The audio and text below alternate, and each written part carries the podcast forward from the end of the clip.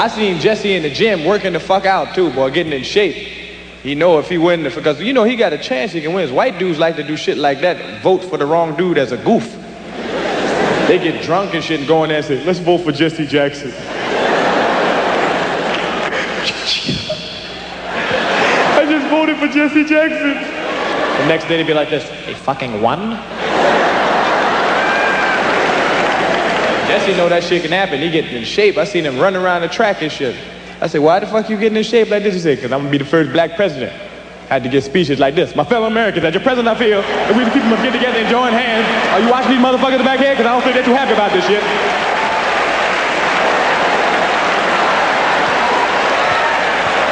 What dude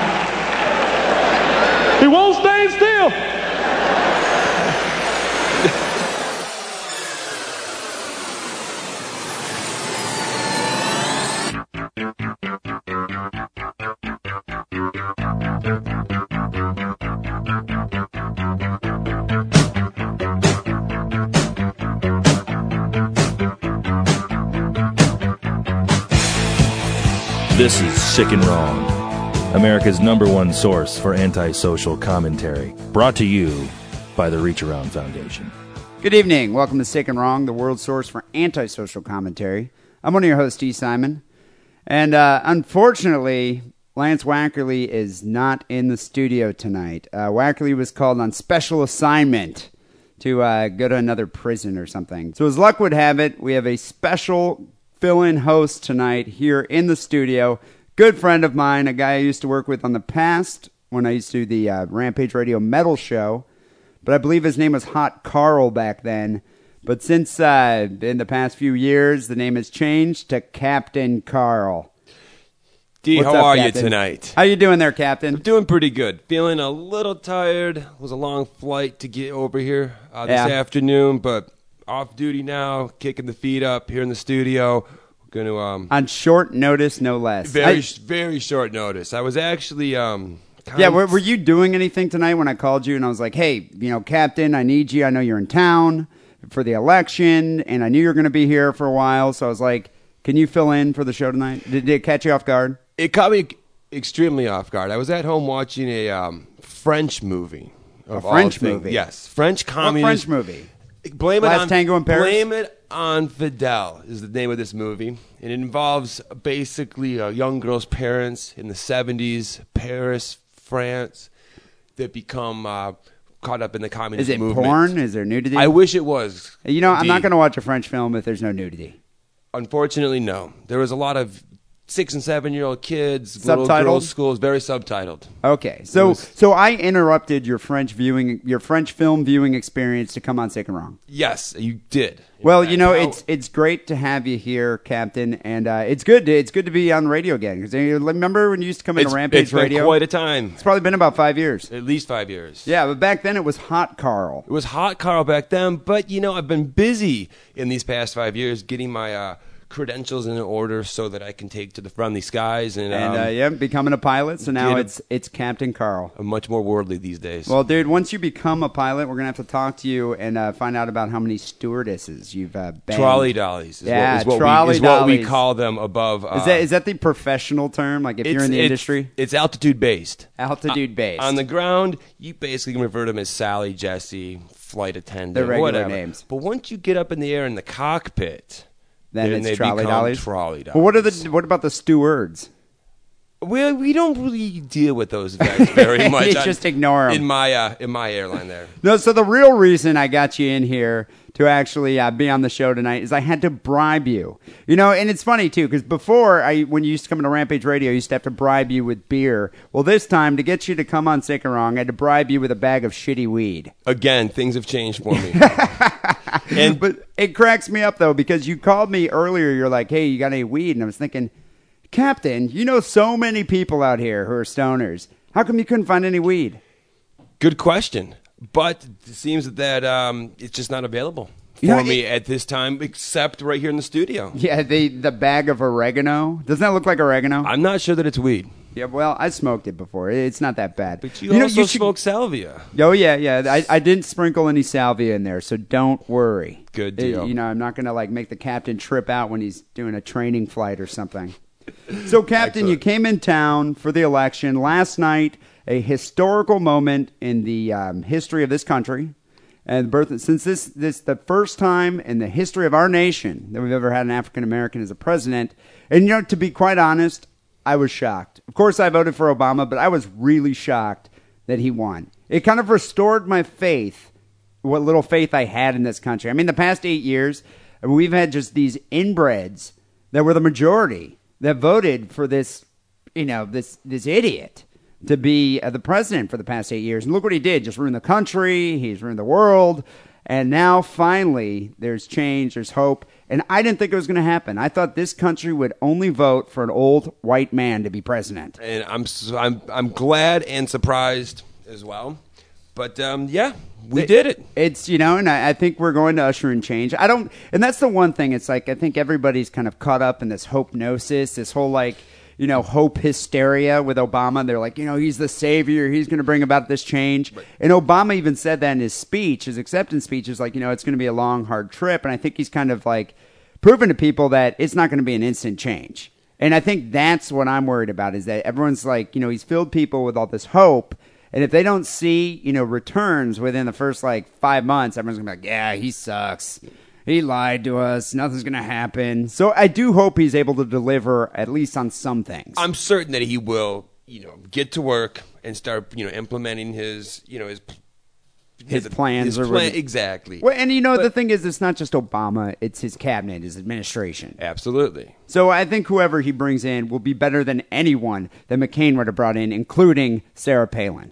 So thank God this country did not put her anywhere near the I White heard she's House. going to be in Playboy next month. that actually would probably be a good Wouldn't career that move sell? for her. That would sell thousands of copies. Oh, dude, no, that would sell Inst- millions mi- of copies. If she if she did a spread in Penthouse or Hustler or Playboy, I mean, they uh, yeah, they would cash in on that.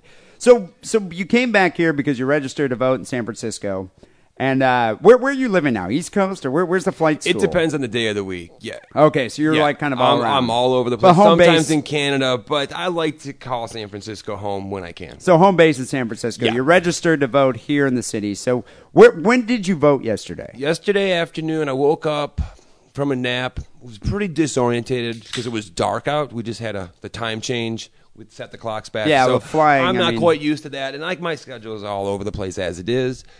So it was about 5 p.m. when I woke up. So did you vote somewhere down the Tenderloin? uh, yes, you live over here. Yeah, yeah, exactly. And so, uh, yeah, you know, my polling place was actually right around the corner on Ellis, which is like just a street filled with crackheads. Did, were they voting as well?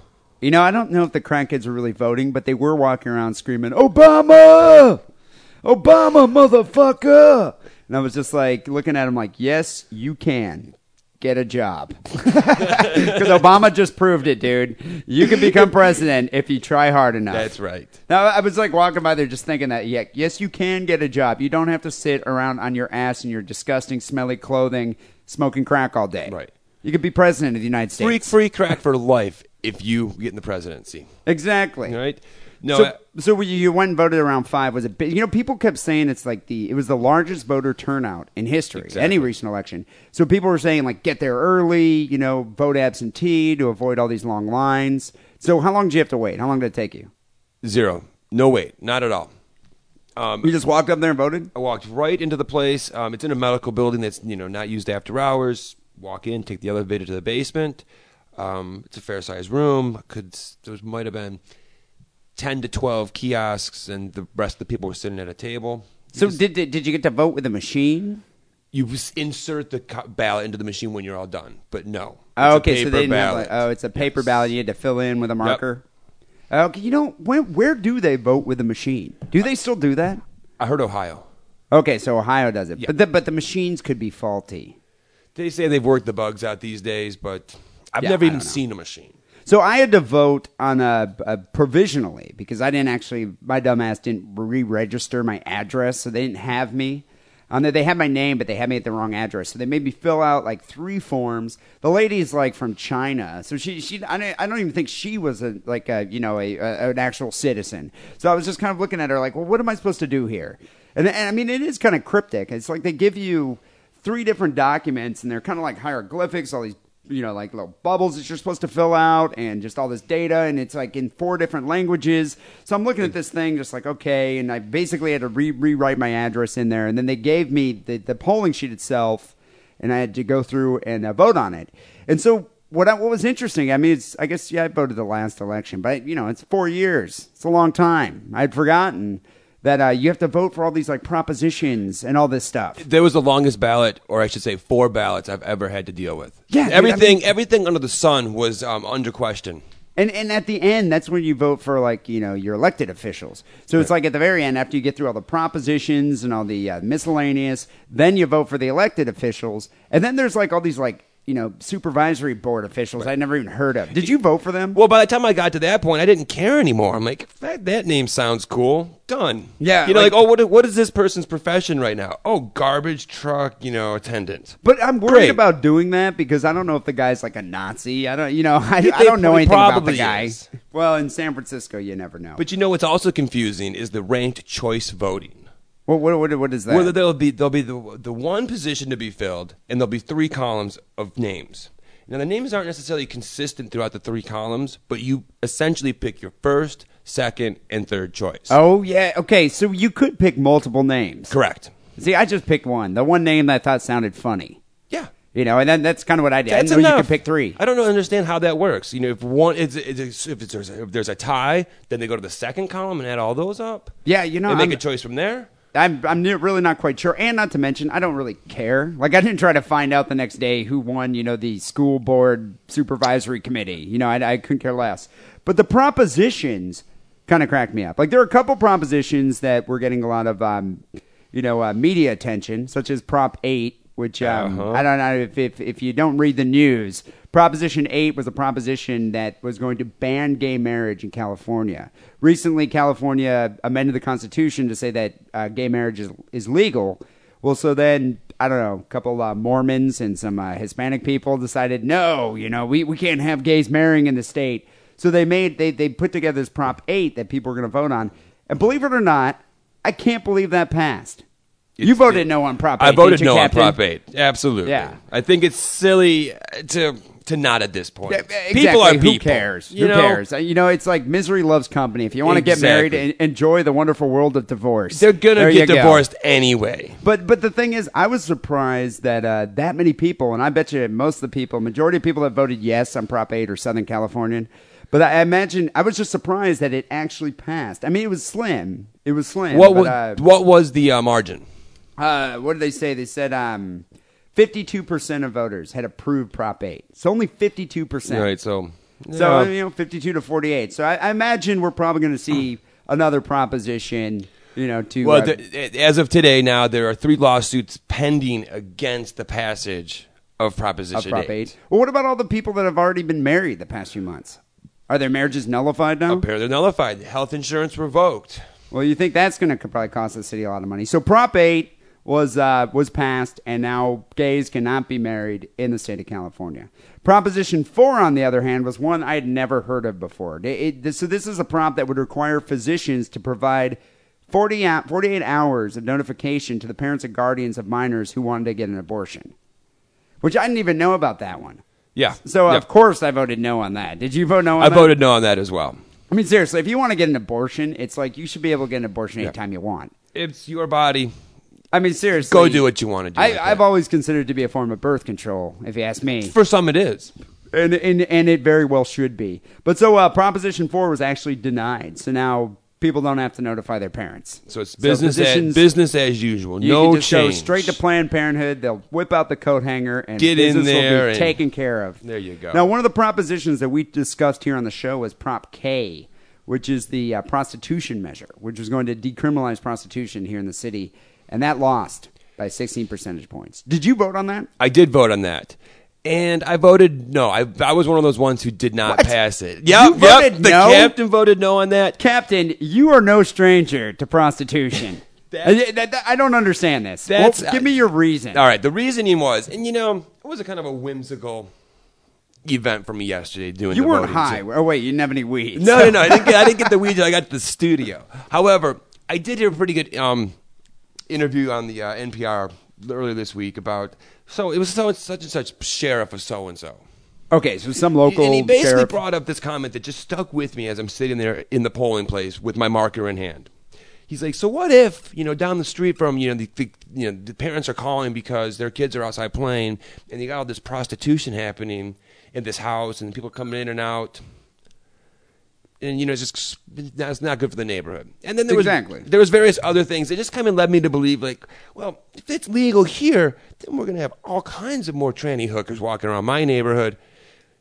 Well, in, in know- addition to how many there already are now. Like you know, I, that is a valid point, and people also brought up the point that uh, sex traffickers is going to enable That was another to, point uh, raised. to uh, to to traffic in sex and you know, and exploit young you know minors from different countries. And so eh, that's a valid point, but I you know I felt that this proposition basically was defending girls who you know work on the internet, girls who work on their own, girls who work for a pimp and are you know frightened to go to the police. And say, you know, uh, you know, I'm a prostitute because they think they're going to be prosecuted. Right. That's So- a good point as well. But then again, uh, you know, I'm a big fan of the brothel, so yeah, I couldn't care You less about the families on the streets. I think it's, It's actually like- a little bit more exciting to do it when it's not legal. Yeah, I That- guess it's you know, like, once it's once it's decriminalized, what fun is that? like smoking weed. If you you're go to the store gonna, and buy you're a still carton of get, joints, you know, you're still gonna have to go to the doctor to get the ointment anyway. so Prop K, which we discussed here on the show, did lose. So prostitution is not legal here in the city of San Francisco. it was just for the city, correct? Yeah, just for the city. And then finally, my favorite proposition, which I'm really bummed that it it totally like completely failed, was Proposition R, which also I had never heard of, which would which would have renamed a city sewage plant, the Oceanside Wastewater Treatment Plant, to the George W. Bush Sewage Plant. Which I think would be hilarious. Did you vote yes on that? But I voted no on that. Why did you? Okay. Jesus, Captain! I'm about to kick you out of the house and take my weed back. Here's the reason. Um, apparently, su- apparently, this particular sewage treatment plant has an outstanding record, and it does a super good job. So the, the So it would tarnish its the reasoning behind it is like, why, you know, why, why penalize a bunch of people who have to go to work there every day and do something really good by naming their place of work the George W. Bush piece of shit treatment plant? Wow, how selfless of you there. Where- Whereas, uh, whereas my view on this was completely selfish. I was like, it would make me laugh to hear George W. Bush's name connoted with sewage. I was like, it just kind of works. But if you know, you put it in that light, think about these people who go there every day, work at their job. Obviously, didn't vote for Bush, and now it's like, okay, well, now we got to go here and you know tell people oh, I work at the George Bush treatment plant. Yeah. Well, do you, You kind of you kind of making me sad I didn't vote yes on that, but um, I think we're going to think of something even better to name after George W. Bush. Yeah, I could, you know, I, I think we should maybe name like instead of outhouses from now on, they should just be called GW Bushes. It's like I got to go and you know, it's like I ate too many burritos. I'm gonna go hit that GW Bush over there. I got to take a GWB. Yeah, I think so. All in all, and uh, you know, so the, you know, there are various propositions. There are some other ones that were kind of boring, and it's interesting to, to, to feel that you know our votes actually count. And Now, uh, now, Dee, on your list over there, do you have the actual letter of the proposition that dealt with the farm animals in their? that was um, Proposition Two. okay, and that Yeah. passed, correct? That passed, It- which I think that one allowed the uh, farm animals a little more leg room. Like they got to sit in Right. business class before they got It- it- slaughtered. to some degree, you know, these animals that are being harvested, essentially, you know, they can turn around now their now they now now the hen can turn around or maybe even get out of the cage for like three minutes a day. yeah Yeah. exactly. Yeah. So so anyway, so so after the voting, you went out for election night, and that's when I, I think people, especially fans in other countries, didn't, didn't realize unless you watched it on TV. It was insane. People I have never everywhere. seen. I have never seen this much excitement over a presidential election my entire life. I No- mean, this is insane, dude. Neither have I. It was like partying like it's 1999. Yeah, it was People, a- I, I'm, I, like, where did you end up going, Captain? Oh, I ended up down on the mission. I ended up over to the Kilowatt Bar for the. Uh, But Did you hang out with P Town and uh, Skyler? Yep, yep. Those are the part of the characters that were there. and Wackerle was there Yep. last night. I love how Wackerle goes to that, but he can't show up to the podcast. True, and I- special assignment. Well, you know, Inspector Wackerle. I'm suspecting that go part of his mis- part of his misery at the moment is probably due to the party last night. Yeah, I imagine he's kind of hungover. He, you know, I spoke to him today. He's like, "Can't do the podcast. got to go to prison tomorrow. And he was just in such a Yeah. surly tone. I was like, okay, Wackerle, I'm going to bribe Captain Carl with weed, shitty weed, to come in here and do the podcast filling for you. So, yeah. he's like, okay. so what? So was it off the hook? I mean, kilowatt was it? There's insane? people everywhere. I've never seen so many people in that particular room before. You couldn't move. It was So what was going on? They have TVs, like just showing the returns. they had um, you know, four or five nice flat screen TVs, which are standard issue at the place. Um, all broadcasting the election. I forget the channel. um, they were serving up some mush from some restaurant in the back, which everyone was stinking out the place eating, and they had free beer until uh, so th- wait, what kind of beer were they giving away? Stella. They were giving away wife beater, Wife Stella, be- exactly. for free. Now you had to be really committed to getting a Stella in order to receive one because it was four or five people deep, Oh, okay. sweaty, Everyone's pushy clamoring room. to try to get a free beer. exactly. Ah, God, bastards. So I actually went across the street and purchased a small bottle of uh, liquor and brought it, back it back in, in, the bar. Now that's American ingenuity right that there, was Captain. a that was a big hit. so uh, you guys hung out. What what happened when they finally like McCain had the concession speech? You saw that Obama came in with what was it like 338 electoral votes, like 140. Yeah, I mean, he doubled it, man. Like, it he's was a def- landslide. Exactly. Now, does that constitute a landslide? Doubling your opponent's Oh yeah, no, this was a landslide. Okay. I mean, especially in light of recent elections. I mean, the past two, Yes. which were so close. I mean, not Kerry's wasn't as close as uh, as uh, Gore, but I mean, but Obama's. I mean, it, it was just amazing to see like Obama just coming in like 338 over 300 electorals. Right. You're just like, and once once he got Florida, which Boy. totally surprised me. Because Florida is like, you know, I've always considered Florida to be like the hanging dick of the nation. You know, it's just like, look what look what they did the last two elections. You know, that's where uh, Bush managed to steal the election. That state, that state finally voted for Obama. And once that state turned blue, I thought that's the nail in the coffin. That's you're like, it. it's all over. And then you know they give him the whole West Coast a few minutes after yeah, that, yeah, It's like and then projected win. It's like he's not going to lose California. It's 55 electoral votes in uh, California too. and that was it. It was over. Five minutes later, McCain was on stage in Phoenix giving his concession speech. Wh- Which that kind of cracked me up because so McCain headquarters in Phoenix was like the was he was on like a balcony of some hotel or something. the Biltmore Spa Hotel. Yeah, the- he was like outside of a hotel. And my favorite part about it, I actually found McCain's speech to be more entertaining than Obama's. Obviously, Obama's was more his acceptance speech was more impressive, but McCain was just so I I don't know. I just found it so gratifying looking at the uh, the shots of the audience of McCain's like at McCain's uh, speech.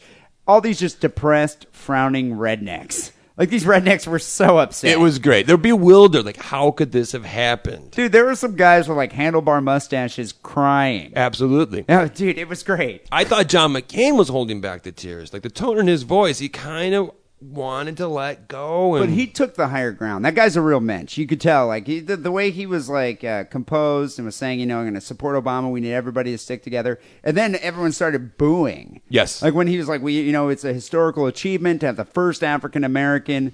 And then everyone starts booing. He's like, stop, stop already. Yeah. And it's like you look at these people and you're like, that's you, bitch. You got him. You got Bush in there the last eight years. It's like so now this is what you get: a black president. That's. Enjoy.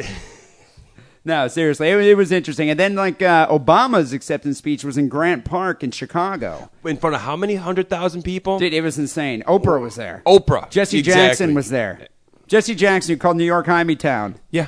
I mean, he, he was in there crying, and uh, I mean, it was everyone was misty eyed, but people were just. I mean, it was insane. Like, I would have loved to have been in Chicago for that. Oh, it would have been great. Do you, I mean, do you remember going to Grant Park? Oh, I've been to Grant Park many times. Yeah, like I was, I was stunned. It was just, it was kind of cool to see that's the city where Obama's coming out and giving his Right. acceptance speech, and well, I mean, it was a pretty cool speech too. I It mean, absolutely was, yes. And, and finally, you know, after so many years, we actually have a president who can speak.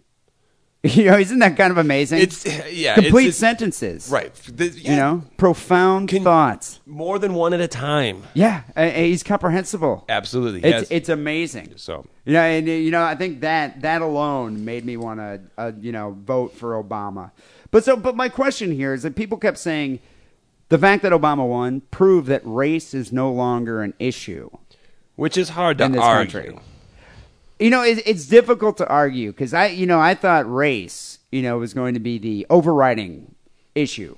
of this election. I thought it was race and sexism, obviously, and I, I kind of figured that's what was going to lose the election for Obama. But people kept saying like, you know, race was an issue. The fact that he got elected, dude. Do you see? Did you see it was like something like sixty percent of white people voted McCain. I did not see that stat. Ninety-six percent of black people voted for Obama, Right. and like something like, and I think this is what swung the vote. It's like sixty-seven percent of uh, Latino votes voted for voted Obama. for Obama. Absolutely. So it's like yeah, the minorities backing Obama, but I mean the fact that and, and and that's the thing. It's like you look at the middle of the country in the South, it was all red because that's where all the white people live. Exactly. But if you look at all the urban areas, I mean, you can take take the state of Texas for example, George W. Bush's homeland, um, where he's going to go return to and hopefully maybe die. Yeah. you know, Jan, Jan, whatever the day after he leaves office. But uh, if you look at that state, which is massive, it's all red, with the exception of every urban area. Yeah, like Houston Dallas, and Houston, Dallas. Austin, San Antonio, and on. Well, that's because that's where all the black people live. That's right. They, they, they don't live in you know buttfuck Egypt, No, Texas. They don't.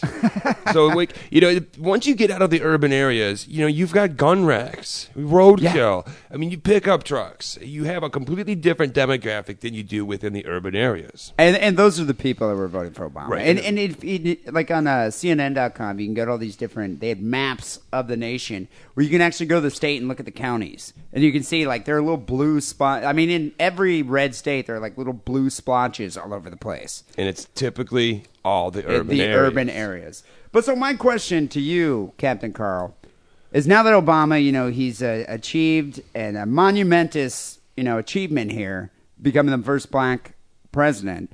Do you think he's going to be assassinated? Do you think there's going to be an attempt? Wow, that's a good question, Dee. Now, in the back of my mind, and with with yourself, Wackerle, and several others over the past say year or so, we've discussed this briefly. But not to, It's on. It's on the back of everyone's But, mind. um, you know, he could be that unpopular with the you know radical enough group here in the country to um, you know, bring that Well, upon. I've heard though that the uh, the Nazis and the racists have said that, uh, and the white supremacists have said that he actually kind of helps their cause. He aids their cause because he's basically giving race consciousness to um, the, the the populace. Because now people are saying, okay, well, if there's a black president, he's black, and you know, black people are all you know. You know, they were in, in allegiance to Obama. It's like he said. Now, white people will kind of gather together. This is what, in their twisted, convoluted mindset, so it's, it's, it's they think it's going to contribute like- to the racial like divide. a, like a reversing of the like the racial minority. The, now all of a sudden, Well, no, they're going to say that now. This white people are going to perceive this as a threat, and now they're going to say, you know, it's it's great that you have a black president because now that now they're going to see that black people are in power and white people need to reunite to form their own oh, power. right. That's what they think. wh- Which, in actuality, I think it does go to show the fact that that white people, Hispanic people, and black people, Asian people, all voted for an African American president. I don't think race is as much of an issue anymore, and that's why I don't think there's going to be an assassination attempt on him. I think that's a good way to look at it.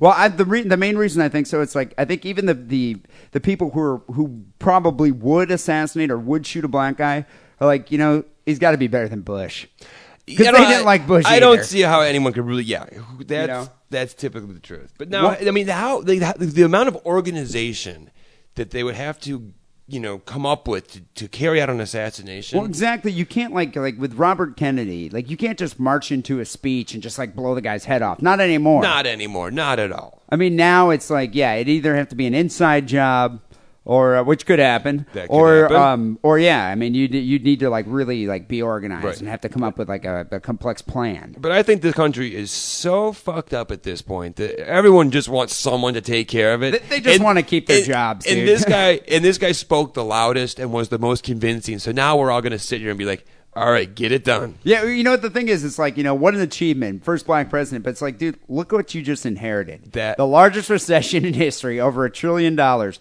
two wars, and uh, you know, Unemployment rate that's, an got, that unemployment going rate up. that keeps going up. Nobody like- has money. Nobody has credit. If you ask me, I think John McCain probably was kind of lucky. He got off lucky. He's not having to probably he's like, it. I can go sit by the pool and relax. Now the one th- the one question I'm going to lay this issue to rest. I mean, I know uh, people were partying, people got wasted last night. I got kind of drunk. I ended up going to uh, a bar downtown, and yeah, I mean, people were just there must have been like 700 people out in Union Square, blocking traffic. Oh. you know, with their signs and everything. Yeah. Everyone's getting wasted.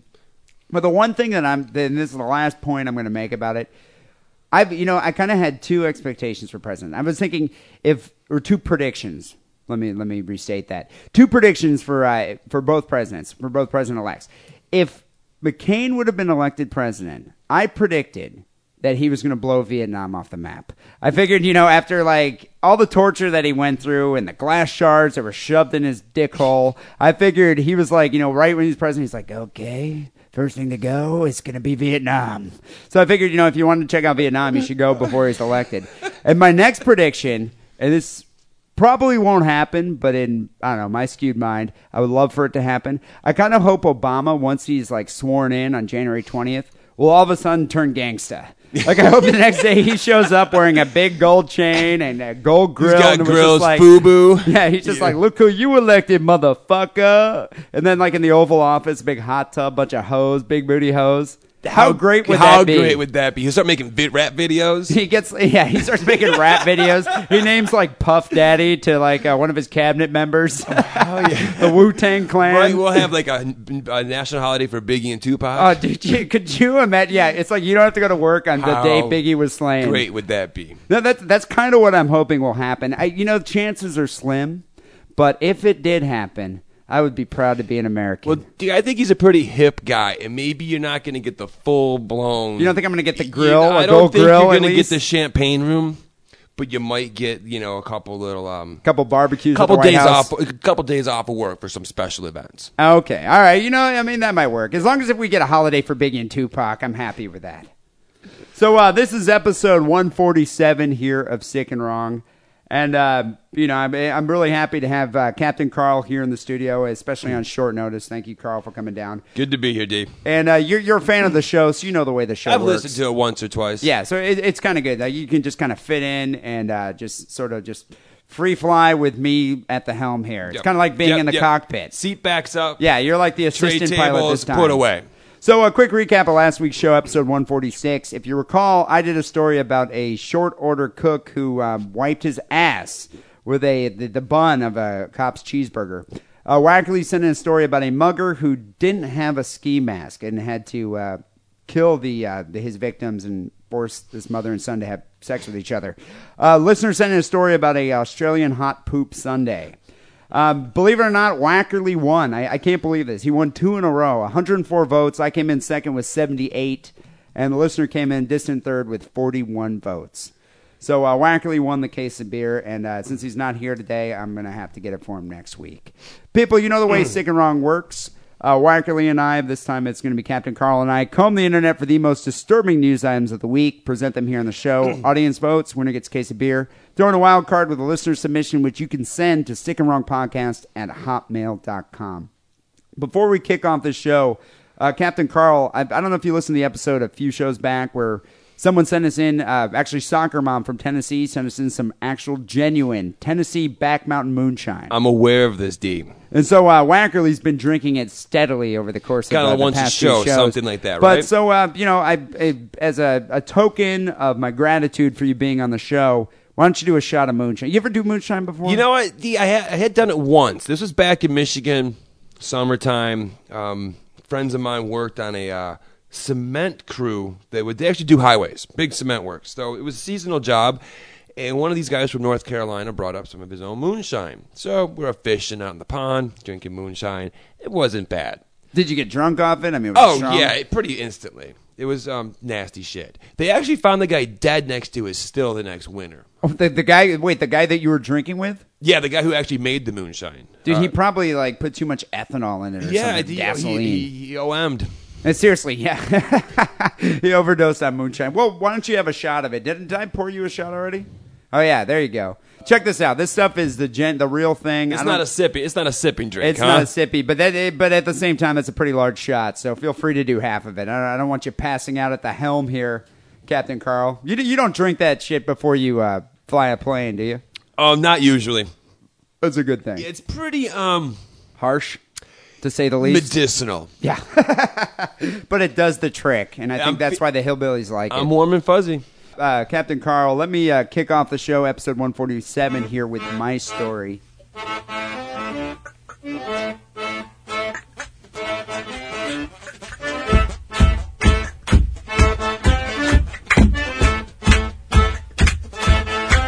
uh, Captain, You don't have any kids, do you? Not that I know of, Dee. Not that you know of. All right, that's a good thing. So, you, so you probably did not go trick or treating this year. No, no trick or treating for the captain. You know, do do people go trick or treating in urban areas? Like, do you have any trick or treaters stop by your your apartment? no, not by my apartment. No, I did see trick or treaters though on my street. You know, it's totally different, and I think uh, you know I don't know if they trick or treat. And Most most other countries don't celebrate Halloween. I know Canada does. I don't know if they go trick or treating there, but you know where I grew up in Michigan, trick or treating. I mean, it's something you look forward to Yes. every year, especially as a kid, and especially as like kind of a fat kid who like candy. It's like you get a whole you know pillowcase full of free candy. I mean, it was one of my favorite holidays of the year. But then, like after the age of what, like twelve, you're done. 12, 13, I think you got to hang it up. 12 or 13, Yeah. yeah. But I mean, so when you trick or treated as a lad, did you go out unescorted? Like, were you allowed just to go out with your friends, or do you have to go escorted with your with your parent? At a certain point, I was allowed to go on my own with my friends, my younger brother. So, like, at what age? Like eight, nine? Uh, let's call it ten, nine or 10. I think I was about Yeah, 10, yeah, maybe, maybe 10, or 11. yeah. But I wasn't allowed to go out for like three hours. I think I was allowed to go, you know, a couple canvas, a couple blocks, Mm-hmm. and then come back home.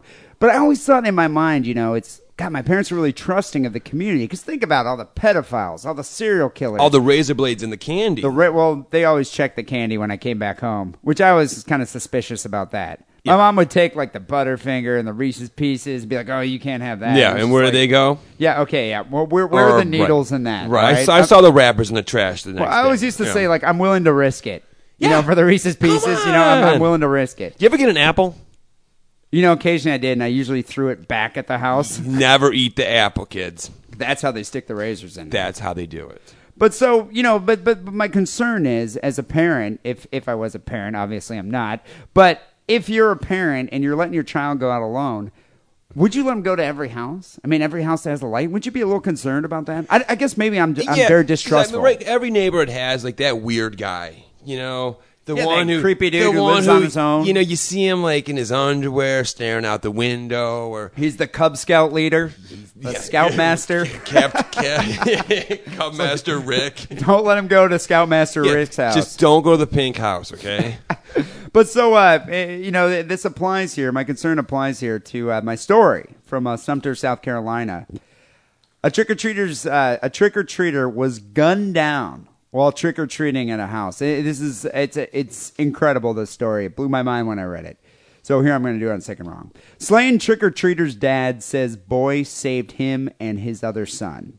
The parents of a 12 year old shot to death while trick or treating said on Monday they hope that the man accused of killing him suffers for the rest of his life.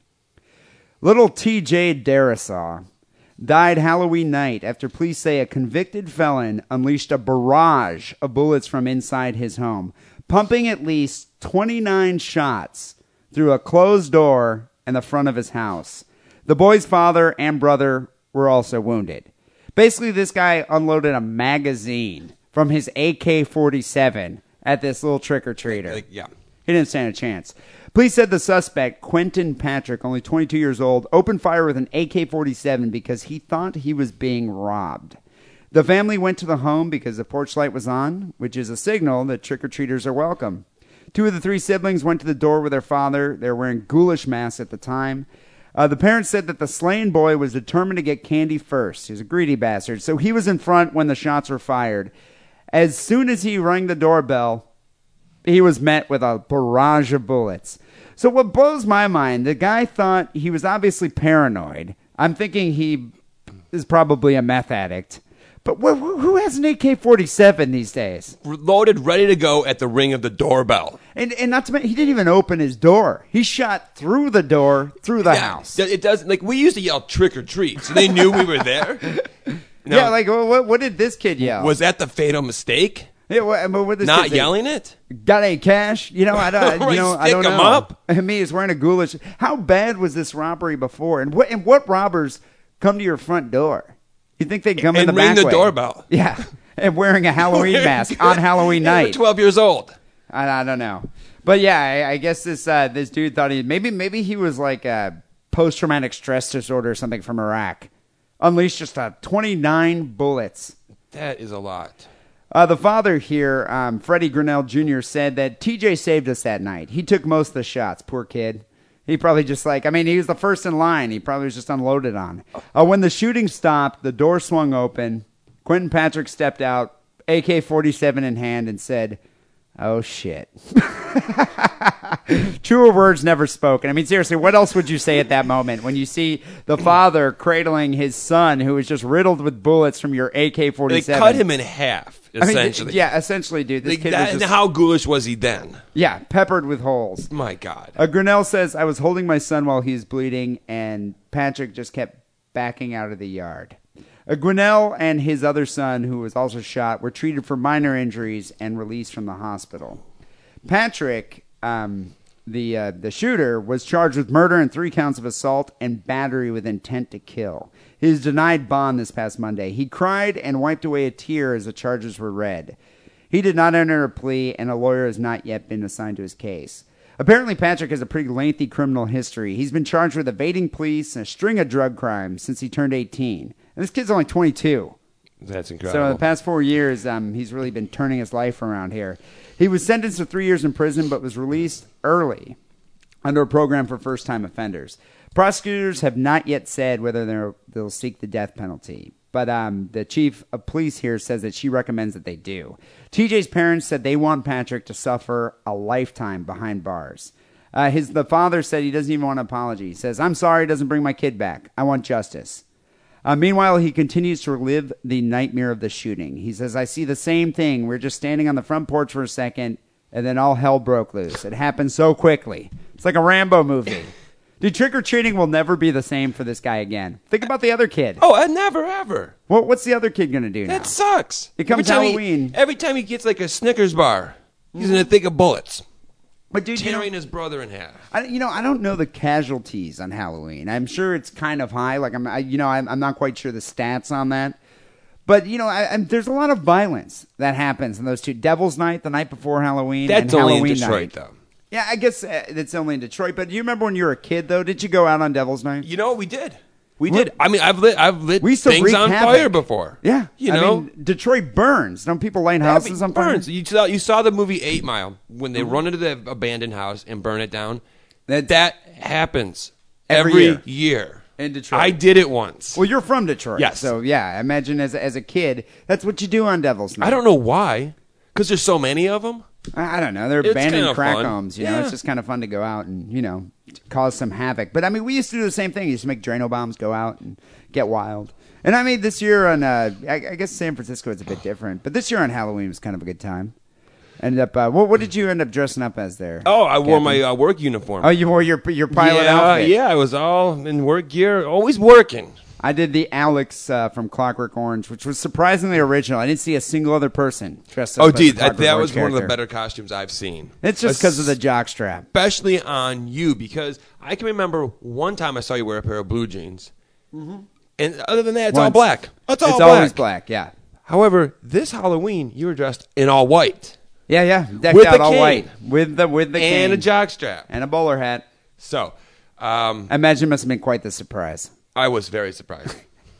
So uh, on the sick and wrong star scale, dude, this kid was trick or treating, completely innocent, did not deserve to be Ramboed like that. I mean, it's like what, what is this like a Chuck Norris movie? you know, Dee, I'm like, I, what, it's one, how many? One to five, right?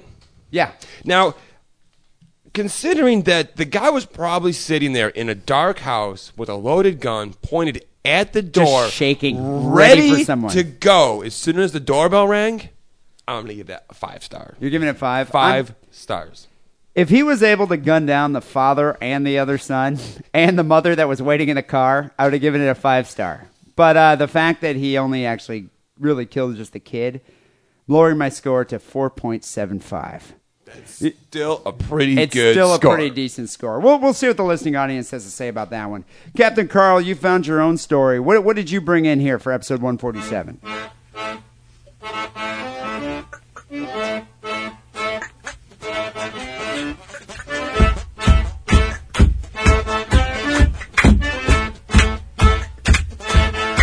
Okay, sick and wrong, folks. What I have here is um, a bit of a shorter story and a few little fewer details, but I think the caption at the top here sums it all up. Andover man shot with crossbow beaten with bat, run over, burned. Jesus, dude. Now this happened in A Minnesota. very thorough murder there. or a very uh, committed to living type of guy. Yeah, yeah, yeah exa- exactly, dude. And it's just like how many times you have to kill the guy? Yeah. So this happened in Minnesota, where, by the way, uh, Dee, they're still contesting the uh, Senate race. Oh, you know, between, Al Franken. Between Al Franken and I forget the other guy's name. It cracks me up that Al Franken, who really doesn't have any gubernatorial experience whatsoever. I No. mean, does he at all have any Yeah, he's friends with Bill Clinton. experience? Yeah, but uh, but he was on Saturday Night Live. He's so on he's Saturday actually Night Live. considered for a Right. Senate position. He's I hope actually- he wins. He's a smart guy. I hope he wins. It's kind of the land of uh, election mockery. He's just a weird looking dude, though. Similar to California. He he's one of those dudes like you know if you're fucking a chick and you don't want to blow your nut too early, think of Al You Franken. think of Al You're not Franken, gonna huh? bust your nut, dude. Ah. no, usually I think of Seinfeld, but my backup is Al Franken. All right. Well, okay. So the story goes. Gruesome details and accusations of embezzlement are laid out as two siblings are charged with killing their brother. also charged family murder. was the girlfriend of one of the siblings. When authorities arrived at the farm in rural southwestern Minnesota at 1 a.m. Thursday and asked Elizabeth, Elizabeth Hawes about a large illegal fire, her response was, That's not my brother. Wait a second. Okay, she, so, she, so this woman just basically admitted guilt. So let me read this again to you guys. Apparently, people in Minnesota aren't all that criminally minded. Right. When authorities arrived at a farm in southwestern rural Minnesota at 1 a.m. Thursday and asked Elizabeth Hawes about a large illegal fire, her response was, That's not my brother. Okay, so she basically was just like, "We just killed a guy out there." Yeah, it's a bunch of leaves. Yeah. not my brother. Okay, that's not a human body. All right. There's no teeth in there. Well, ah, Dee, hold on. But dental records indicate that the skeletal remains in the fire pit did belong to her brother. So she was lying. Hawes, 46. She was lying. Filthy, wretched liar. The same brother whose siblings Elizabeth and Andrew Hawes talked about killing several times in front of Elizabeth's husband, according to court documents released on Monday. Okay. So they, they talked about this. In a plot allegedly involving accusations of embezzlement from the family business, Elizabeth and Andrew Hawes left little to chance. According to a complaint find, filed in Anoka County District Court, before Edwin Hawes' body was burned, Anoka County authorities believed he was shot in the chest by a crossbow at his Andover home, beaten over the head with a baseball bat, run over, and then taken across the state where his charred remains were discovered at Andrew Hawes and his girlfriend's Okay. Westbrook farm. Don't mean to interrupt here, but who the hell owns a crossbow? Uh, I know a guy that owns a crossbow. I- Is he like a, a Renaissance fair man? He's Greek. He's Greek. Well, well, seriously, I- I guess if you're a hunter, like a redneck, maybe you own a crossbow, like Ted Nugent.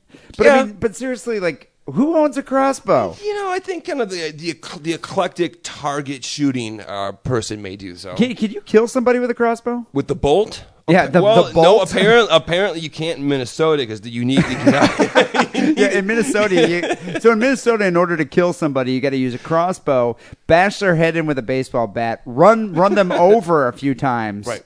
Maybe you know. I think they're just really thorough in Minnesota. Perhaps they're bored. Yeah. They're bored. Oh geez. Okay. Oh geez, he's still alive. We got to run him over. Oh geez. Okay, so the rest of the story goes. Elizabeth Hawes, 43, and Andrew Hawes, 36, were charged Monday with aiding and abetting second degree murder. So was Andrew Hawes' girlfriend, Christina Marie Dorndon, 29, who, like Andrew and Elizabeth Hawes, was found by authorities at the fire. Probably with marshmallows and hot dogs and stuff. the, the fire was kind of like the last straw there. It's like, okay, we, we know he's dead now because we just burned him to a crisp. Right, right. But so it was a brother, sister, and brother's girlfriend that killed their brother. Exactly. Okay. Exactly. So A family affair. Yeah, they're being held by the authorities at this point in the Anoka County Jail. If convicted, each could face a maximum 40 year sentence. 40 years. That's right. Now, the blood found in Edwin Hawes' driveway, on his home's exterior, and the undercarriage of his Volkswagen Passat was fresh when discovered by authorities last week. Uh, then that kind of wording breaks down here. But the tension between the Hawes siblings was several years old, said Mark Miles, Edwin's employer, for the So past 18 months. This had been an ongoing this was rift, this has been brewing. Okay, been brewing over the years, and and, and Right. so the brothers, the brother and sister, the siblings suspected the older brother of uh, embezzlement, Exactly. and so they decided to exact some revenge here. Right. So Elizabeth and Andrew Hawes believed Edwin had embezzled funds from the family landscaping business said Lieutenant Paul Sumner of the Anoka County Sheriff's Department, a claim that Miles substantiated. So basically, the guy's boss says, "Yeah, he was stealing from your grass cutting enterprise. Go shoot him. Yeah, it's beat like him, go go run him over, go burn him." exact some Minnesota revenge here. Absolutely. Jesus, dude. Yeah, it, it amazes me. So you know, to to rate this story, it's like it's it's not that uncommon that embezzlement occurs, and uh, you know that someone would murder somebody over a large sum of money. It's actually quite common. It's very common, right? But the extenuating circumstances surrounding this story are that it was a family affair. I mean, it's a brother and sister who murdered their older brother. And not only did they murder him, they murdered him four times over. You know, I'm for, for the sheer It's- creativity, I'm going to have to give this like I think I might have to give this a 4.8. That's a pretty good score there, Dee. It's it's pretty high. I mean, just the fact that they used a crossbow. If they didn't use a crossbow, I probably would have given it a 4.25. Okay, now Dee, I'm gonna, I'm, I want you to reconsider your score based on the fact that it was actually five methods of murder employed: Okay, wait. wait. Crossbow? crossbow, Baseball bat. with bat, run over, Run over a car. It's four. Okay, so four. So that, that's what I'm saying. But four, I mean, is uh, definitely more than enough. Jesus. So what, what are you giving it here, Captain? Well, I'm curious to know just how much money was embezzled. Yeah, actually, you know, that's a good you point. know, if it was like a hundred thousand dollars, that's a lot of money in Minnesota. but does that does but does does that basically mean that you should be able to bash the dude's head in, shoot him with a crossbow, run him over your car, burn him to death? I can't even think of the other Apparently, if he's your brother. However, it's not stated the actual amount of money that was um, actually stolen. I suspect it's probably five hundred bucks. I give the story a four. Oh, you give it a four. I give it a four. even less than I yeah, do. you know, there's not that many details um, really involved with this. As Okay, I said, what if he they would have burned him and then dipped him in a vat of acid? if if the sister And he was if still the sister peed on him to put out his charred skeletal remains, that'd be four point Then it would be four point Four point five at that. Point. You know, it can But- always be worse. We'll, we'll see what the listening audience has to say about that one. So, uh, Captain, here, our listener submission from this week comes all the way from Canada. Longtime listener, first time submitter. That's right next to Minnesota, isn't it, Dee? Oh, yeah. He says, Hey, I'm a longtime listener, and I never really felt the urge to send in a story before, except that this nutcase actually lived on my block. No shit. So I think he kind of knew this uh, this this murderer here was his neighbor. He says, "I live in Edmonton, Canada. It's the same place that the hockey bag full of compost worms murderer came from." I think you guys did that story on a previous show. You know, I forget the stories, but yeah, I, I, we, I, that one sounds kind of familiar. Uh, this new murder just happened. The story itself is pretty long, but I swear to God, it's worth the read. So far, he lured men to a garage where he was living with a to catch a predator style ruse. He tortured his victims so he could get their Facebook passwords. He killed this dude while wearing a gold goalie mask. He was in the process of making a Star Wars fan fiction movie. He was a big fan of Dexter, and he uh, was reported to love motorcycles, computers, and get this, Elton John. What a diverse guy. Never trust a man. Never pass out around a man who likes Elton John. Ooh. And to top it all off, he wrote all of his shenanigans down and put them in a fucking film script, which the police have. You'd figure they would skip to the last page to see where the body is, but I'm not about to tell you how tell anyone how to do their job. Anyways, big fan of the show, and I look forward to hearing the new episode. Horatio, thank you, Horatio, for uh, sending in this story. Completely bizarre. I didn't even find this one, Uh, and like we had like three Canadian fans send this one in. Do you watch Dexter? I've seen I've seen quite a bit of the show Dexter, all the way through the second season. You know, I, I've watched the first season. I've watched the second season. I've watched two episodes of the current season, and I must admit, I'm chagrined. It's it's kind of like it's become now like a romantic horror drama. You kind of see that coming, and dude, what, he's getting married. He's having a kid Oh, on is the he? way. Little Ah. baby Dexter Jr. you know, yeah. I What don't- I don't know. See what happens with these shows is they have a formula. They adhere to the formula over and over and over again. But dude, they built so much suspense in the first two seasons. That was great. You're riv- it was riveting. It's like you, you got to watch every episode. It's a great show. But what's interesting about it, he has a particular technique when he murders somebody. Yes, that's like very a true. ritual almost. Yes. And uh, the the guy, the uh, the the the the, per- the murderer in this story, emulated that technique down to a T. Just like It's pre- it's- Dexter. It's, pretty amazing. Filmmaker charged in bizarre killing has happened in Edmonton, Canada. An independent filmmaker has been charged with killing a 38 year old man who was lured to the filmmaker's garage three weeks ago on the promise of a date with a woman. Got to watch out for that. To a garage. To a garage. so I, yeah. It's so I would actually have to walk up the driveway, go to the back of the house, and, and walk in the garage. knock on the It's door, like, yell trick or treat to avoid getting just, shot. just come into the, the dark garage in the dark house with no light on. Come closer. No, I, I'm just sitting in the garage on a couch. Police have seized a script from Mark Andrew Twitchell, 29 years old, that they say contains scenes similar to the real life assault of one man and the murder of another. Johnny Altinger was reported missing after he showed up at an Edmonton garage that police say Twitchell used to use to make his movies. Investigators still haven't found Altinger's body, but they say they have enough forensic evidence to charge Twitchell with first degree murder in connection with his death. I guess uh, they, they recovered this script during a search warrant, and the script was about a killer who lured a male off the internet, off a dating site, on the pretense that he'd meet a sexy girl. Once he was in the garage, he was knocked unconscious and duct taped to a chair, much like Dexter. Yeah, much I like mean, Dexter. Dexter wraps them in plastic wrap to a chair and then uses the scalpel to cut their, their cheek.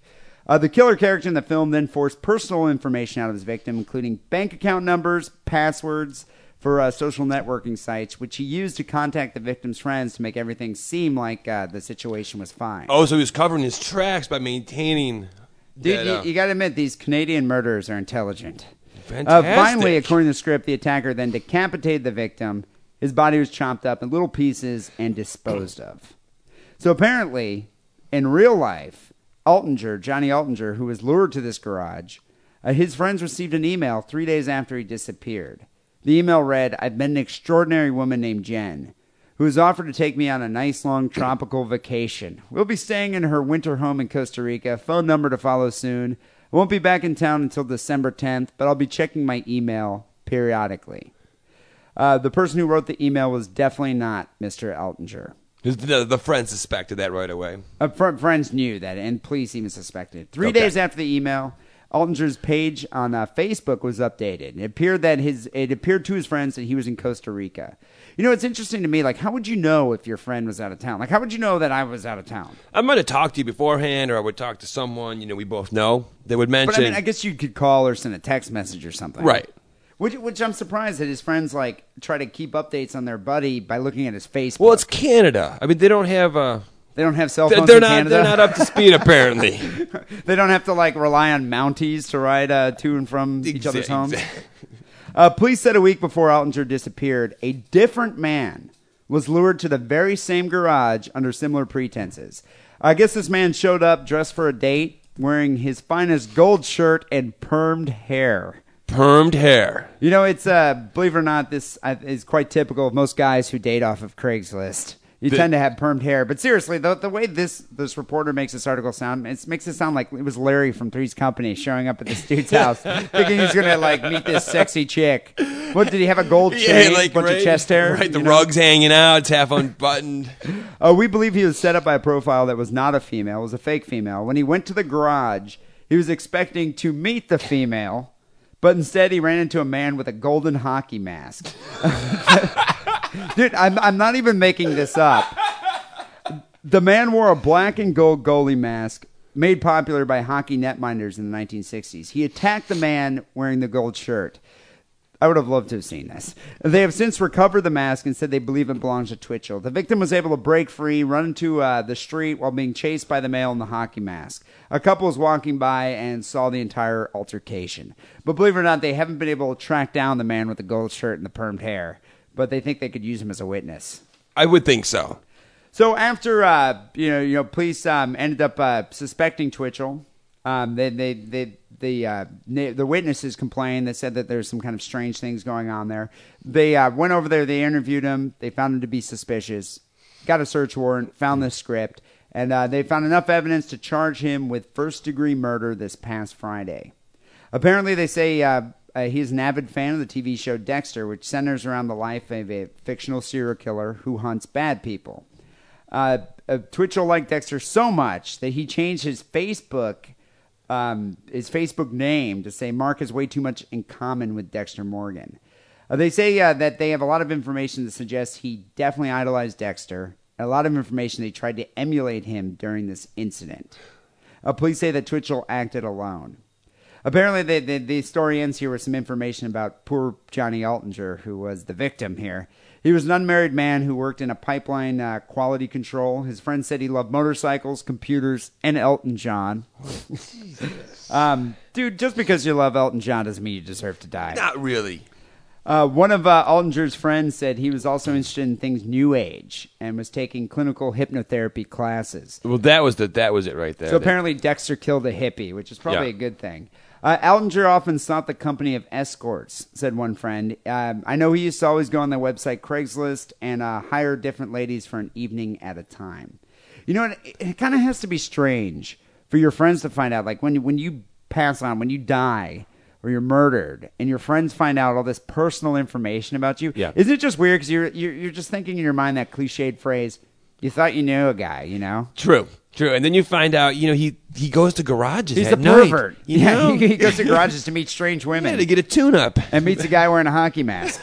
But but you know what though? I was thinking about this the other day. It's like if I ended up dying tonight or tomorrow, and uh, you know people look through my computer, your guys' opinion of me would change completely. I don't know that that's true. Well, maybe But- not. You know, but, I'm a you sick know, if you say you know, I'm so, a sick bastard. Exactly. But now, no, I'm saying the public at large would be like, yeah, this crazy deranged pervert who did a show called Sick and Wrong with all these disgusting pictures on his computer just died. Well, since we're on on that topic at this point, didn't you once or twice in the past put a Craigslist posting out there stating you were someone that you weren't, just to see the types I- of responses I, you would get? I think we might have even discussed this on the show, but Okay. yeah, I put put together a couple false Craigslist postings just to get us to see what kind of responses I get. And- one of them involved like a, uh, I, th- I think it was like a mother and her daughter wanted to have sex with a with a with an experienced fellow, and then once the guys wrote in, I said that the daughter had Down syndrome, which basically eliminated pretty much all of the candidates except for like the maybe ten percent Mm. of the regally perverted,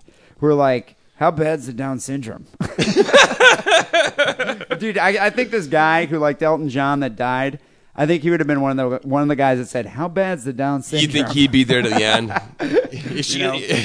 so on the sick and wrong star scale, dude, this is a, an amazing story. this is a very good story. They haven't found the body. That's the only reason I'm not giving this five I'll tell you where the body is, though. Right In the harbor. The ba- it's not in the harbor. I don't think they have any harbors in Edmonton, but there's a frozen lake up there. I'm sure of it. And at the bottom of that lake, next to some old tree trunk, is chopped up poor Chopped Elton up John. John. Altinger, yeah, Yeah. Elton John fan over here. I wonder what Elton John had to say about this. So, but but the fact that they haven't found the body yet, I'm not going to give it five stars. but I'm going to give it 4.75 just for the, the fact that it's such a bizarre story. I mean, dude, the, the golden hockey mask, man with the permed hair. It's just like this has all the elements of a brilliant narrative. No wonder Right. he made a script. well, script I out mean, of it. exactly. It's our. It's been. It's scripted. Now, I'm giving it 4.75. What about you, Captain? Well, I'd like to see it actually made into um, at least like a made-for-TV movie. If Yeah, not, it- like it- if not something in the theaters. But um, we'll have to wait and see about that. I'm going to give it a 4.5. 4.5. Pretty high score. Well, we'll see what the listening audience has to say about that. Go vote. Sickandwrongpodcast.com. You can decide who won episode 147. Ring, ring, ring, banana phone. Ring, ring, ring, ring, ring, ring, ring, banana phone. Are you drunk? Are you horny? Call the Sick and Wrong Hotline. 206 666 3846. Ring, ring, ring, ring, ring, banana phone. Ring, ring, ring, ring, ring, ring, ring, People, we're nearing the end of the show here, and as usual, we get to phone calls to the Sick and Wrong hotline and uh, emails to uh, Sick and Wrong Podcast at hotmail.com. We received a bunch of emails there, Captain, and we got a few phone calls to get to, so uh, we should just get through this right now. So let's play uh, phone call number one here. All right, let's let's have a listen. Stop sticking long is dead sexy. Just listening to your Loving this guy last calls. show, guy talking about uh tracheotomy. That shit's gross. I hate anything that has to do with the throat. But what would be hot and sexy would be a tracheostomy. That's when you shit down a chick's throat who's got cancer to help her.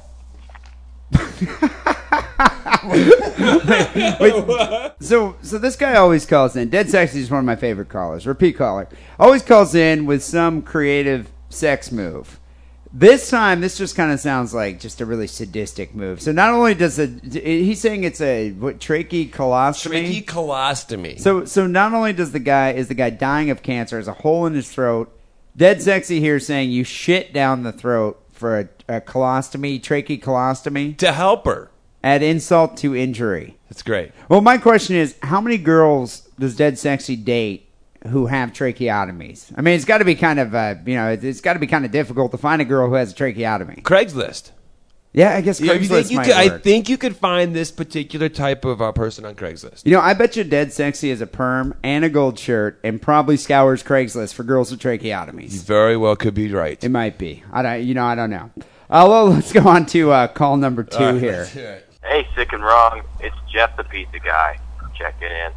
I'm high again. I have a little story for you. It's kind of sick and it's kind of wrong. Uh, on delivery, it wasn't a naked bu- uh, naked person or anything great like that. Uh, but uh, delivered to this old guy in a wheelchair. Gave him his pizzas and all that kind of stuff.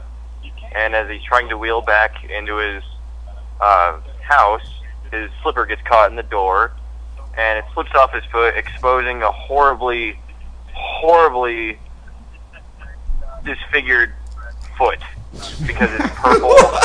uh, the toenails are encrusted yellow. I, I think he was diabetic or something. It was about to just rot and fall off. That guy really needs to Uh, pizza. Oh, it gets better. I had to help him put on his icky little. Oh no You know, he was in a wheelchair. He couldn't do anything about it. He was trying to, you know, kick it on by himself, and I was just standing there like a douche watching.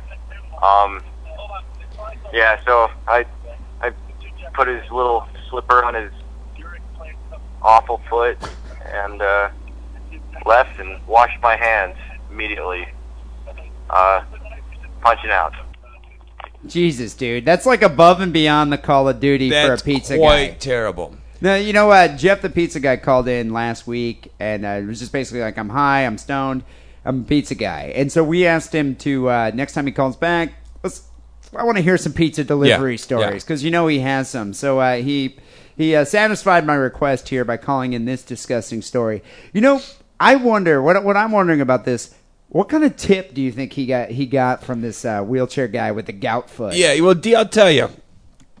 I delivered pizzas quite a while. Oh, so you back actually in the day. b- yes. This, this is prior to becoming a pilot, right? You're this not is, doing that this now. This is way before I took to the skies. Um, and I have my fair share of stories. Have you ever had to do this, like put someone's shoe on their rotting foot? No, and I actually thought he said flipper when he said slipper, but I, I find it appropriate um, regardless. No, I used to deliver cigarettes to a woman with an oxygen tank. Jesus, dude, wait, you were wait, pizza and cigarettes? Yeah, the pizza place was um, owned by the same guys who owned a party store because Oh, like this was Michigan store, yeah. next door. So you know, whatever they sold at the store could be delivered as well. So you used to go to her house. She's got an oxygen tank, and uh, she's she's probably like one of those women you'd see at like one of the casinos at the Indian exactly, Reservation casinos. Exactly. So I'd go to the trailer park to her trailer. She'd always say, "Come on in, honey, come on in."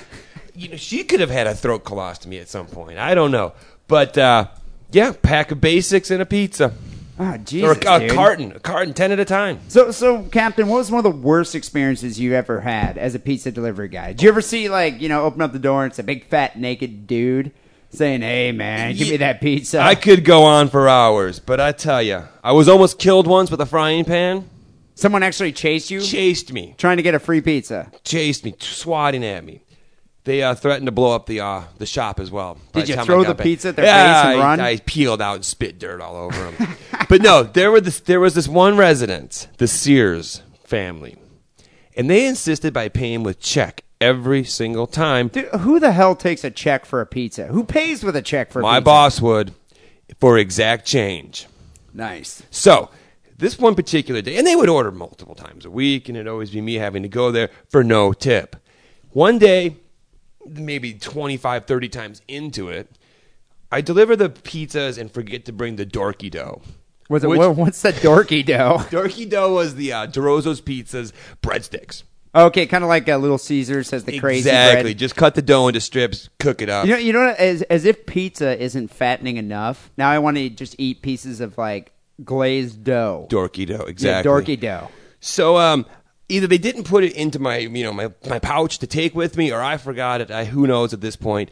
And I drive all the way out there. And mind you, this is a, this is a long ride too. This was the extent of our delivery. Yeah, but you're feeding bovine America. Okay. You're, doing a service So, here. you know, uh, I get back to the shop. They're like, you forgot the dorky dough.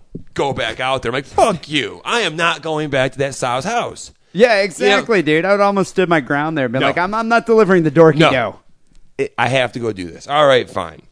So I'm cruising out there, 10 miles away at this point or something to that effect. And, um, you know, I got this big old 77 Monte Carlo. That's when they had ashtrays in the car then. Oh, yeah. And I smoked back then. You know, you're on the road all the time. So And the stress of the job. Yes, right. So before I get to the house, I take the lid off the sauce and then open up the ashtray and take the ashtray and dump it into the sauce. So wait, you dumped all the cigarette with the cigarette butts or just the ashes? well, usually I threw the butts out the window. Did you So stir the sauce up a little bit? Of course I did. So once I got all this in there, put the ashtray back into the dashboard. You're a I bastard, I took the Captain. cigarette I was smoking and put it out in the sauce while stirring the ashes stirring in the ashes to a sauce. dark, uh, muddy brown color. No complaints. So wait, you delivered it and they ate the dorky No dough complaint. with the ash sauce. They were happy as pie. Nice. You you probably made their day. I think so. So uh, so so what made you finally quit? What was the last straw? Were you just like, I'm done with this? You know, yeah, we had a crash up Derby one night in the uh, parking lot in front of the place, and basically my car was wrecked to And the point so- where I just couldn't deliver it with it anymore. So basically, you're out of a job because you had no more wheels. Yeah. Yeah, I know. Such such is the plight of a pizza delivery Right. guy. Well, Jeff, thank you for calling in and uh, sharing that fine, fine story. And I'm sure we're going to receive many more. And uh, thank you, Dead Sexy. People call the Sick Wrong hotline 206 666 3846. You know, we received a few other calls, but uh, I'm going to have to wait till next week because I know Wackerle is going to want to comment on a few of those. Oh, we also received some listener email here to uh, Sick and Wrong Podcast at hotmail.com. Got one from Robert from Alaska. He says, Hey guys, I've been listening to your show for a few weeks now, but I fucking love it. I'm a big fan. Uh, just wondering if I could be the official UPS delivery driver for the Sick and Wrong podcast. Uh, you're, you're more than welcome to be the official UPS delivery driver, Sick and Wrong delivery driver. As they say, what can Brown do for you? Is that really their slogan? That's their slogan. God, Brown can do many things, as uh, people who've listened to the show found out. I'll start writing you with some of my stories. I think that I have more interesting experiences than the pizza guy, since people don't necessarily expect me within 30 minutes or it's free. You know, I, I wouldn't discount the experiences of the pizza guy, uh, judging by uh, some of Captain's stories we just heard. I will tell you that I have been offered drugs and alcohol, had the door answered naked, interrupted the afternoon delight, etc. My favorite's very simple. I have a large package for you. It seems innocent enough given my profession, but I'm sure you understand the sick and wrong side of it. Until next time, as we like to say in Alaska, fuck Texas. Robert. So, uh, Robert, um, we are dying to hear some of your UPS delivery stories. If you could do a favor, just call the uh, hotline, 206 666 3846, because it'll probably be easier than typing them out, and uh, we can just play them on the air for everyone to hear. But you are now the official Sick and Wrong UPS delivery driver. We got another email here from Tim who says, Hey guys, I've been listening to your show right from the start, enjoy every episode. Last year I moved from Ireland to South Africa, so I often get behind, but I just finished listening to 140. Uh, you reminded me of something that happened a while ago when I was at college and working part time. This Australian girl who worked at the same store as me ended up at my place one night. We were both really drunk, and while we didn't have sex, we did sleep in the same bed. I hate when that happens. It's just like, dude, you, you gotta, you're wasted with a chick, Is and this a- you is just this a- sleep in the same bed. Is this a pee the bed story? Um, I, I don't want to ruin it here. You know, it's uh, you're going to destroy the climactic point if I if I give anything away. But you, but you know, if you've ever been in that experience where it's just like you get drunk with a chick, obviously you've tried to make your move, she's rebuffed your advances, and then she just passes out in your bed. Yeah. You Of should course, be allowed to jerk off on her ass. You can. Of course you can. But then uh, if you get caught, they think you're like a you know a Well, sexual they can go deviant home. or something. They can leave. So so wait, is that the way you kick them out of the bed? Is you jerk off on them? Basically, I I go, I walk back in there and take my clothes off. See what the reaction is. Okay, so you're gonna sleep naked regardless. Yeah. And uh, go This is from my there. house, bitch. You can get the fuck Go out. from the- exactly. Yeah, Obama's probably doing the same thing right now. He says at 5 a.m., I woke up soaking wet and realized I had pissed myself. My pants were wet, and so were hers, and the sheets were as well. She was sleeping soundly, but the embarrassment shocked me awake. I realized I couldn't clean up without waking her, so I hatched a brilliant plan to cover up the accident. I thought if I went to get a glass of water from the kitchen, I could pretend I spilled it and thereby preventing her from discovering my dark secret. I left an empty glass next to the bed and got up to sleep the next few hours on the couch. I love that. He goes over with it with a glass of water, pours it on the bed, and It's- then goes and sleeps on the it's couch. brilliant. I got up for work, leaving her sleeping. and When I got back that evening, I found all the sheets in my washing machine. Having never had the chance to offer an explanation, I remained humiliated. Probably uh, didn't get to have her. You know, she almost deserved it for not having sex with him. I agree with that, You and know? and I do believe you could have, uh, you know, aside from the water story, you could have just told her that it was her fault. Yeah, that exactly. she peed the bed. That- you, that's what I. I mean, I've peed the bed before and blamed on you the girl. blame it on the other person. I mean, what, what, what's her defense? You know, seriously, how's she going to prove it otherwise? No, I didn't. She says, uh, or he finishes here. To cut a long story short, a similar incident a week later revealed to me the truth. It was in fact her who had pissed the bed, and not me. I never saw her again. Cheers, Tim. You know, I, Wait I, a minute. So it was her. Well, he doesn't go into any detail, but he says it was her. So maybe he hooked up with her again. She spent the night again because they're slumber buddies. He had a slumber Right, party, right. and uh, she peed the bed again. Maybe she's actually getting up in the night while he's sleeping and has some fetish And about she's peeing pouring on, the water. peeing on him. It could be. You never know. Have you ever actually had you know been with a girl who peed the bed? Lots of girls can't hold their urine. I've not, but I know of recently um, someone that you know of as well who uh, P-Town. doesn't doesn't live here anymore. Um, moved back to uh, Salt Lake City. Had an incident where uh, it was disputed the next day as to who peed the bed. Oh, okay, there's an actual argument that started over yeah, it. and, and they both deny it and blame the other. Were they both wet? Yeah, they were both wet. Okay, so they And- both. And I heard the smell was pretty bad. Oh Jesus, dude! Yeah. It was probably him. It was probably him, but you know the fact that they're both blaming each other Yeah, makes it even a better you- story. it- it's such a great, it's such a great thing to have a fight over. You know, it's just like you know your relationship's hanging by a thread Yeah. when you're arguing about who peed the bed. Uh, thank you for uh, writing in there, Tim and Robert. Uh, send us an email, sick and wrong podcast at hotmail.com. Finally, here, if you haven't already, go join the Sick and Wrong forum. It's a damn fine place to be. You know, uh, there, there, it, what's interesting about it, it's like you find out, you know, like all the memes that circulate around the internet, like all those weird videos that everyone sends you. I usually find out about them first on the forum because they're just like some hardcore internet trolls that belong Just to the Sick out and Wrong forum that Yep. just know everything on that forum. I think I'm one of them. So, uh, people, if you join up for the forum, make sure you post messages. Don't be a lurker. There, right now, there's like over 700 people. Are, are you on the forum there? I've Kevin? been to the forum, D. You've checked it out I before. definitely have, but I was the lurker, You were a lurker. just lurking. Were you intimidated to post, or were you just kind of like, I, I just don't care? You know, the st- like the, the postings on there are so i- intriguing that I'm like, I'm a little embarrassed. I don't have much to say at the time. Okay, so you don't you feel you couldn't measure up. Yeah, I think it's the jet lag. dude just just try it throw you throw throw the comment out there see what happens uh, people subscribe to the show on itunes please leave us a comment and give it five stars we have like 63 comments we're on the third page for comedy podcast we're riding that rocket thank you everybody for leaving a comment on itunes also it's a new month so uh, if you get a chance go give us a vote at uh, podcast alley and finally i just made new stickers I have new T-shirts on the way. I know I owe, owe a couple care packages to some listeners out there, so uh, you'll be getting them soon. And before Christmas, you can buy a new Sick and Wrong T-shirt for a loved one, like your mother. And uh, finally, here for Sick and Wrong Song of the Week comes courtesy of Architect Mark. He says, Lance and D, your podcast is pretty funny. Up until now, I've been too lazy to send you any shit, but I'm bored. So here goes.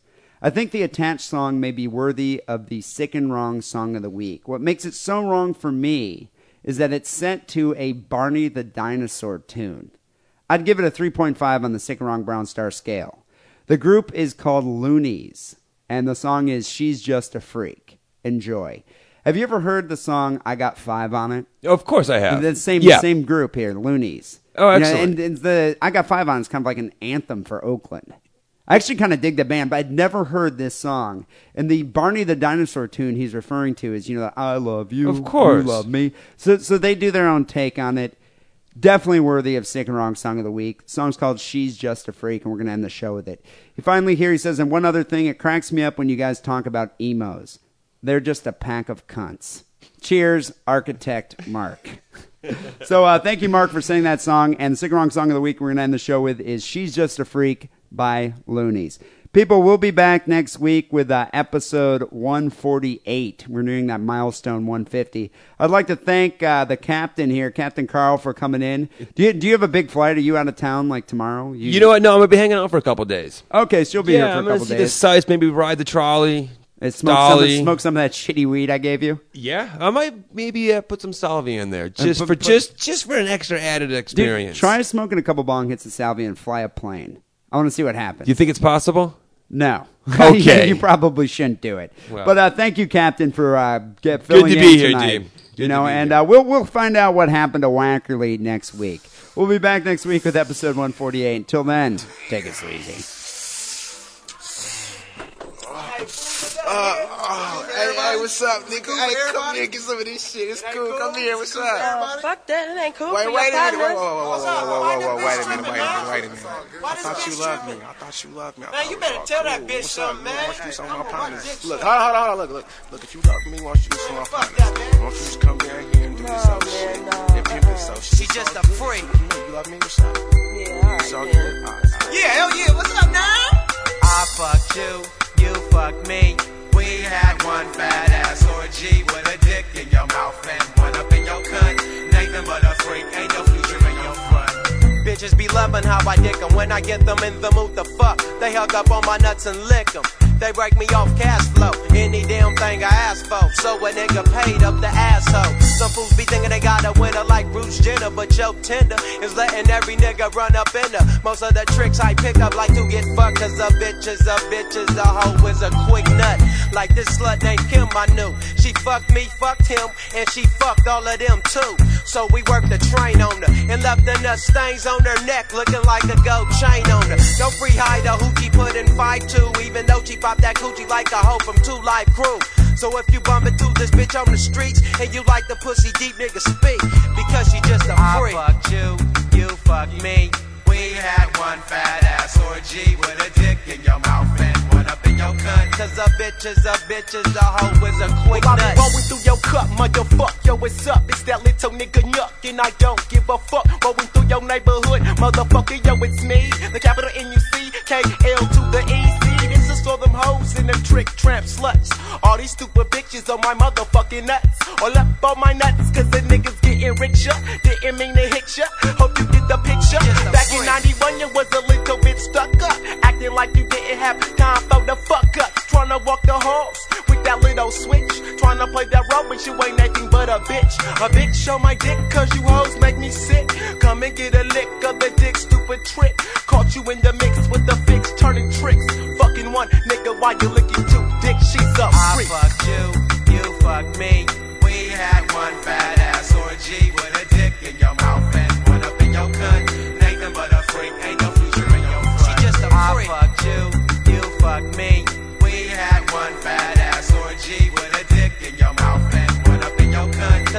Cause a bitch is a bitch is a hoe is a quick nut. Dick up and hiccup, bitch, but don't stick up your nose. Cause you don't look shit like in vogue. Hoes taxied around them gold ones, acting like they don't fuck no one. Be the master like Shogun. At the hot tubs, making a gang of waves. Ho in the cunt doing stunts like Super Day. Ballers call her the human giraffe. No joking, that ass be deep throwing niggas on the quick fast with no whiplash. You see me putting it, but couldn't it be cool? Won't buy your ass seafood when we cruise. You lose. She give niggas blues like 505. Don't ask why. I guess that stank bitch is a fall guy. You got no bucks, you can't fuck. Well, that's how I put it. CNH got that hoe on tape, straight footage. The same bitch that wouldn't speak was on the TV screen sucking everybody me because she just a freak. I fucked you, little bitch. You giving blowjobs like We that? had one fat I'm in line. orgy with a yeah. dick in your mouth and yeah. one up in your cunt. Ah, Nathan you got a talent. ain't no future in your. She just a freak. I fucked you, you fucked me.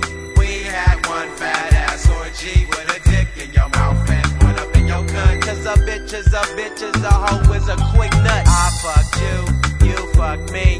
We had one fat